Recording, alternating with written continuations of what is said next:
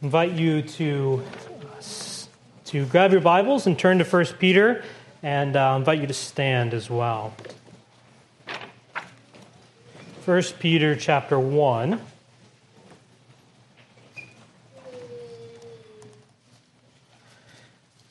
The text for tonight's message is uh, verses 10 to 12, but we'll go ahead and start reading at, at verse 1. So 1 Peter chapter 1, verse 1 to verse 12. Peter, an apostle of Jesus Christ, to those who are elect exiles of the, of the dispersion in Pontus, Galatia, Cappadocia, Asia, and Bithynia, according to the foreknowledge of God the Father and the sanctification of the Spirit, for obedience to Jesus Christ and for sprinkling with his blood. May grace and peace be multiplied to you. Blessed be the God and Father of our Lord Jesus Christ. According to his great mercy, he has caused us to be born again to a living hope through the resurrection of Jesus Christ from the dead, to an inheritance that is imperishable, undefiled, and unfading, kept in heaven for you, who by God's power are being guarded through faith for salvation, ready to, ready to be revealed in the last time. In this you rejoice, though now for a little while, if necessary, you have been grieved by various trials, so that the tested genuineness of your faith, more precious than gold that perishes, though it is tested by fire, may be found to result in praise and glory and honor at the revelation of Jesus Christ. Though you have not seen him, you love him. Though you do not now see him, you believe in him and rejoice with joy that is inexpressible and filled with glory obtaining the outcome of your faith, the salvation of your souls. Concerning this salvation, the prophets who prophesied about the grace that was to be yours searched and inquired carefully, inquiring what person or time the Spirit of Christ in them was indicating when he predicted the sufferings of Christ and the subsequent glories. It was, re- it was revealed to them that they were serving not themselves but you in the things that have now been announced to you through those who preach the good news to you by the Holy Spirit sent from heaven, things into which angels long to look. Let us pray. Our great God and our loving Father, we come to you this evening once more and we ask that you would bless our time together. We pray, O Lord, that you would bless he who speaks and them who hear. We pray, O Lord, that the word of Christ would dwell in us richly, that we would remember these things and practice these things and meditate upon these things. Lord, give uh, comfort to the afflicted this evening. We pray, O oh Lord, that you would bless our time. Help us, O oh God, for we are weak. We pray these things in the name of your Son and our Lord Jesus Christ. Amen. You may be seated. Well, some of you know that when Caroline and I moved from Arizona to California to come to seminary, there were a couple bumps on, on the road over. We moved uh, from Phoenix to California in May of 2021. Uh, one day we loaded up all of our earthly belongings to the back of a horse trailer. Because if you're from Bakersfield, that's how you move your stuff in, in horse trailers. We load up our stuff in the back of our horse trailer. We're making great time going west down the 10, and suddenly a puff of smoke comes from the engine of the truck that was pulling the trailer. And so we pulled over to the side of the road, it's Palm Desert. The winds are going about 30 miles an hour, and it took quite a few hours for a truck big enough to come tow that. And then we had to go back the next day and get the now broken down truck and our, our horse trailer with all our earthly belongings in it. And then a couple months later, we were about to move uh, to Escondido to, to start seminary. And I think it was two Sundays before class started our landlord texted us and said, The apartment we had lined up for you isn't going to work out. We gave it to someone else. And so we, we began uh, to scramble. And if you tried to rent an apartment in North County in summer of 2021, you probably didn't because um, it, was, it was very, very difficult then. But after a few of these bumps in, in the road, these difficult circumstances, I was sort of beginning to wonder if I had made the right decision in coming to seminary. And I called a pastor friend of mine and I asked him, Is this God's way of telling me that I'm not supposed to be doing this or that I made the wrong decision? And I think Peter's audience in this text, they're in somewhat of a similar situation. To be fair, it's far more precarious than not being able to find an apartment. But we've already seen throughout the beginning of this letter that Peter is writing to a group of sojourners or, or a group of exiles. And we've considered in, in previous messages walking through this book that his audience are not sojourners by mere happenstance or, or by choice, but this great expense has come to them at the cost of being a Christian. So, many parents here, you, you know well the experience of your children not getting what they want, and they ask, Do you not love me? Oh, you must not like me. Or perhaps you maybe been in a bad mood from something that happened earlier in the day, or maybe you're just contemplating about something and your spouse asks, Are you mad at me? I think it's human nature that when things don't go our way, we want to ask, Is God punishing me? Or is God really in control of this situation? And I think it's very likely that Peter's audience is asking this very, very question. They've lost land and wealth and stability, and they want to know if this is really God's plan for them. Or are things not going according to plan? Because likely the, the circumstances of their life were, were not the plan they had for themselves. And so this brings us to our first point that the prophets searched. And so Peter wants to correct this faulty way of thinking, of blaming things on, on, God, asking, Is God punishing me? He wants to correct this way of thinking and assure his readers that the sojourners are, are not living in God's plan gone awry. They are not playing for the JV team. They are not living in God's plan B or D or E or F. God's plan for the church in Christ is his plan A for his redemptive purposes. The sojourners might be looking back on the glory days of Israel and wishing they were living in them. They may look back to the glories of the temple, or the strength of David's army, or the beauty of the land that they once inherited, and they might wish that they were living in the good old days. But what Peter tells us in this passage that even in the good old days, the prophets looked forward to these very times to these very circumstances. And this is why he says in verse 10 concerning this salvation, the prophets who prophesied about the grace that was to be yours searched and inquired carefully. And so, despite these prophets of the Old Testament having the glories of Israel, they're still looking forward to the grace that is ours today. But we may ask, what exactly were they looking forward to? And what exactly did they know? How much did these Old Testament prophets really know? Now, for those of you who, who did not grow up in, in the OPC, you might get a little skittish when a pastor, or much worse, an intern, starts to talk about biblical prophecy um, because you, you've heard some difficult sermons. Uh, you've heard some interesting sermons go down some interesting roads before, right?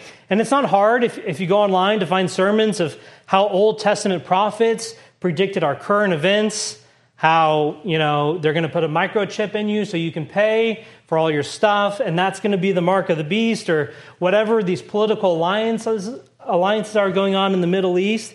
We, have uh, likely have all heard sermons like this. But let me ask you, though, is that what Peter is, is talking about? If we look down at these verses, if we look down through at verses 10 to 12, what does Peter say the prophets were primarily concerned about? Were the prophets primarily concerned about who the Antichrist might be? Were the prophets primarily concerned about the mark of the beast or Vladimir Putin or Joe Biden or whoever? No, Peter is saying that the prophets he says, concerning this salvation, the prophets searched and inquired carefully about the grace that was to be yours. And it is this salvation and this grace is what, is what Peter has been talking about in the preceding uh, verses. When, when, we talk about this salvation, when we talk about the gospel, I, I think we can often um, boil it down too simplistically. We can be a little one dimensional and just say the gospel means that Jesus died for my sins so that I could go to heaven, which is a true statement, but it's a little in, incomplete. When Peter speaks of, of this salvation in verse 10, he's not boiling down our, our salvation to simply the fact that we can go to heaven or simply to the fact uh, of the reality of being born again, but he, he, un, he unpacks it. He tells us in verse 2 that we are elect according to the foreknowledge of God the Father. He speaks of our sanctification of the Spirit for obedience to Jesus Christ. We know that, verse 3, we've been born again through the resurrection of Jesus Christ to an inheritance that, verse 4, is imperishable, undefiled, and unfading, that is kept in heaven for us. And verse 5 is being guarded by God even now in heaven. And so, this salvation that Peter's talking about in, in verse 10, that the prophets search for and long for, is not boiled down to merely being born again, but it, it, has that, but it also includes our calling, our regeneration, our justification, our adoption, our sanctification, our perseverance, and even our glorification. And it is this salvation that, that comes through, through Christ. And in Christ, we can receive all of his benefits. This salvation gives us comfort both in this life and in the one to come. This salvation redeems us from sin and all its consequences. It is this salvation that Peter and the prophets are concerned about. They're not primarily concerned with our current events or our current civil leaders, but they're primarily concerned, again, with this salvation and with our great Savior. And so, if we wanted to answer the question, what exactly did the prophets search for? Peter answers, answers this. He's even more specific in verse 11. In the first part, he says that they were inquiring what person or time the Spirit of Christ in them was indicating.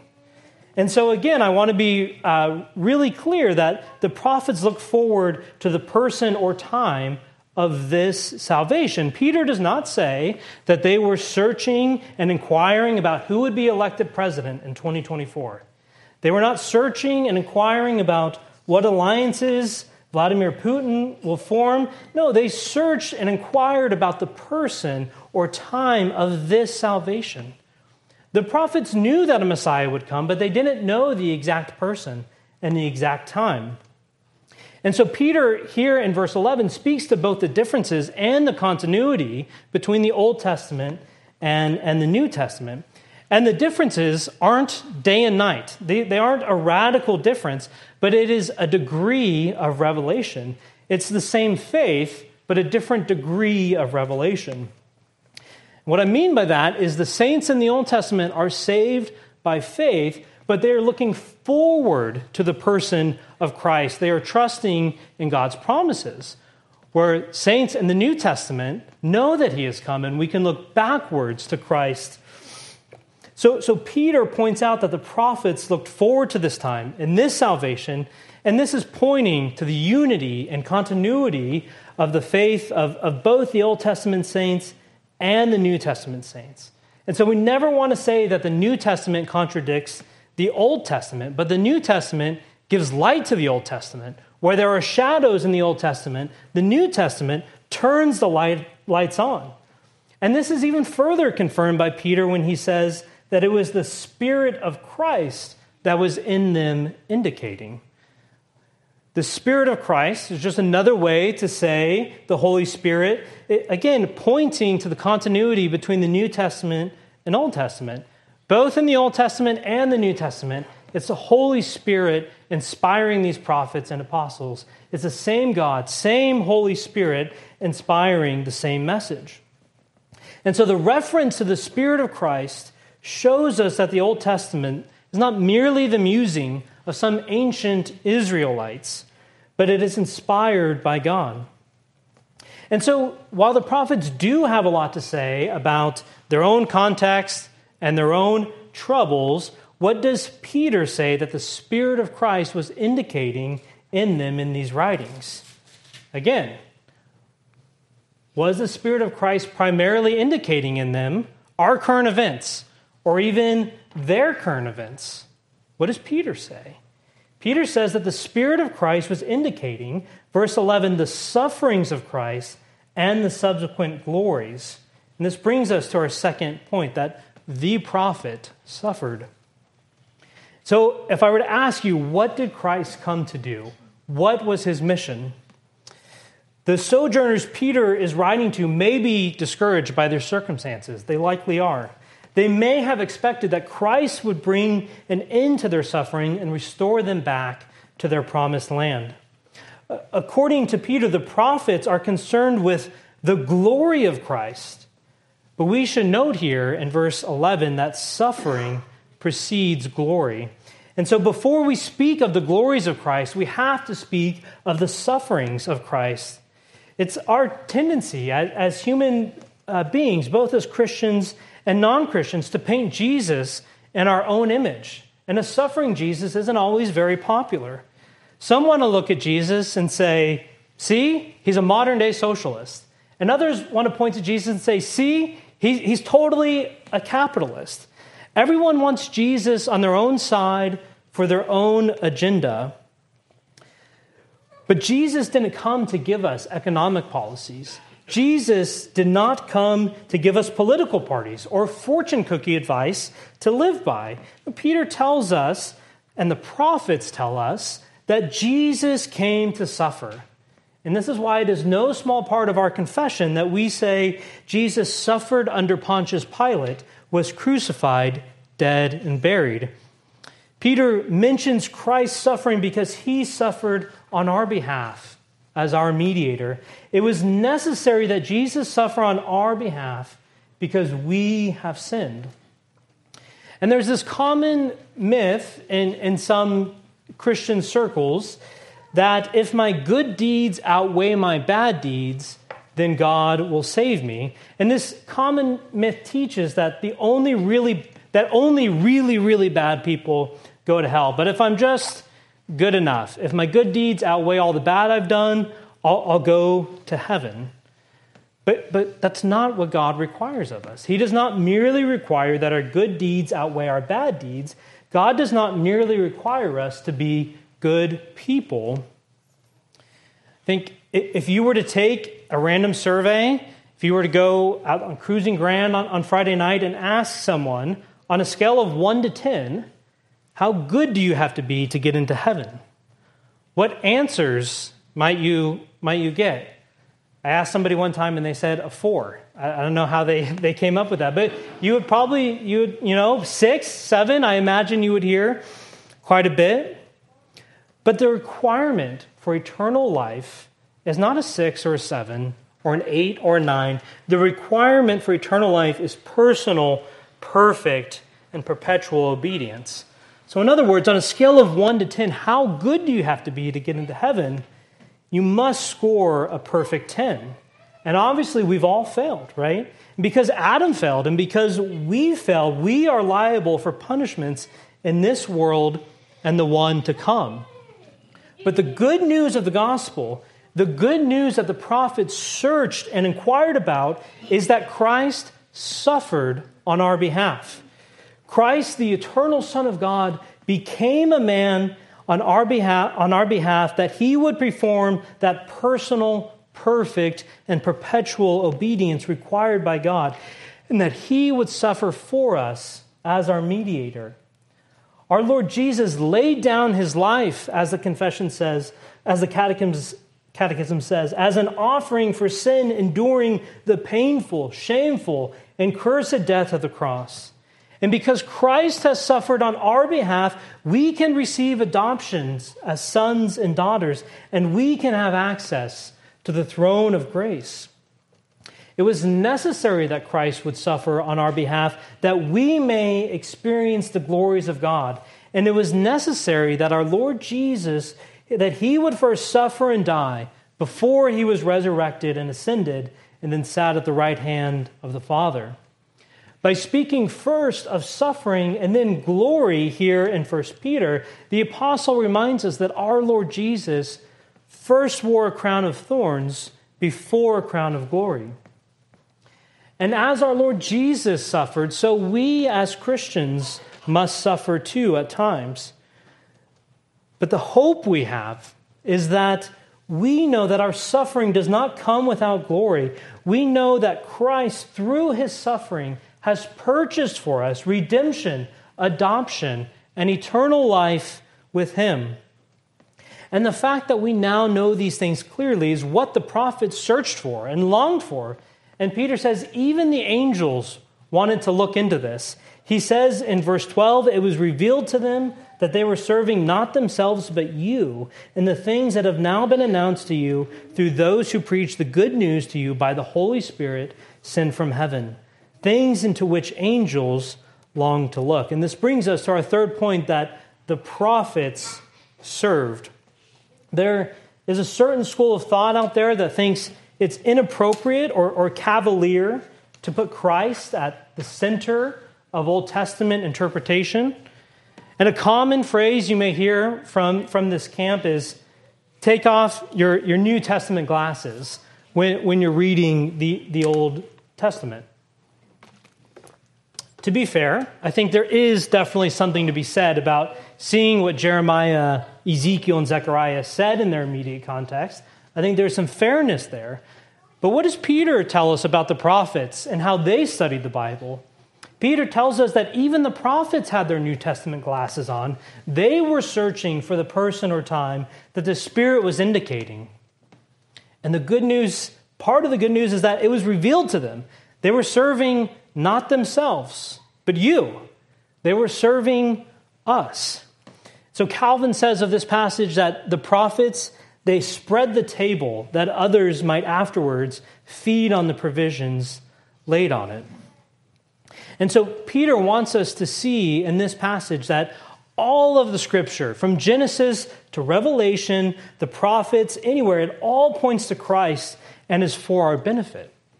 But he also wants us to see that Christ has suffered on our behalf. He's writing again to Christians who are sojourners, who are suffering because of their commitment to Christ. And he wants them to see, and he wants us to see, that both the suffering of Christ and the suffering we experience is not a failure of God's plan. We are not living in plan B or plan D or even plan Z. We are living in plan A. We, we still suffer in this life, though, right? Occasionally, our car breaks down in, in, in Palm Desert. Sometimes our, our children do not obey. We, we get sick. We, we struggle in, in our marriages. But we know that our suffering does not come without glory because our Lord Jesus suffered and then was glorified. And he promises us both hope in this life and in the one to come.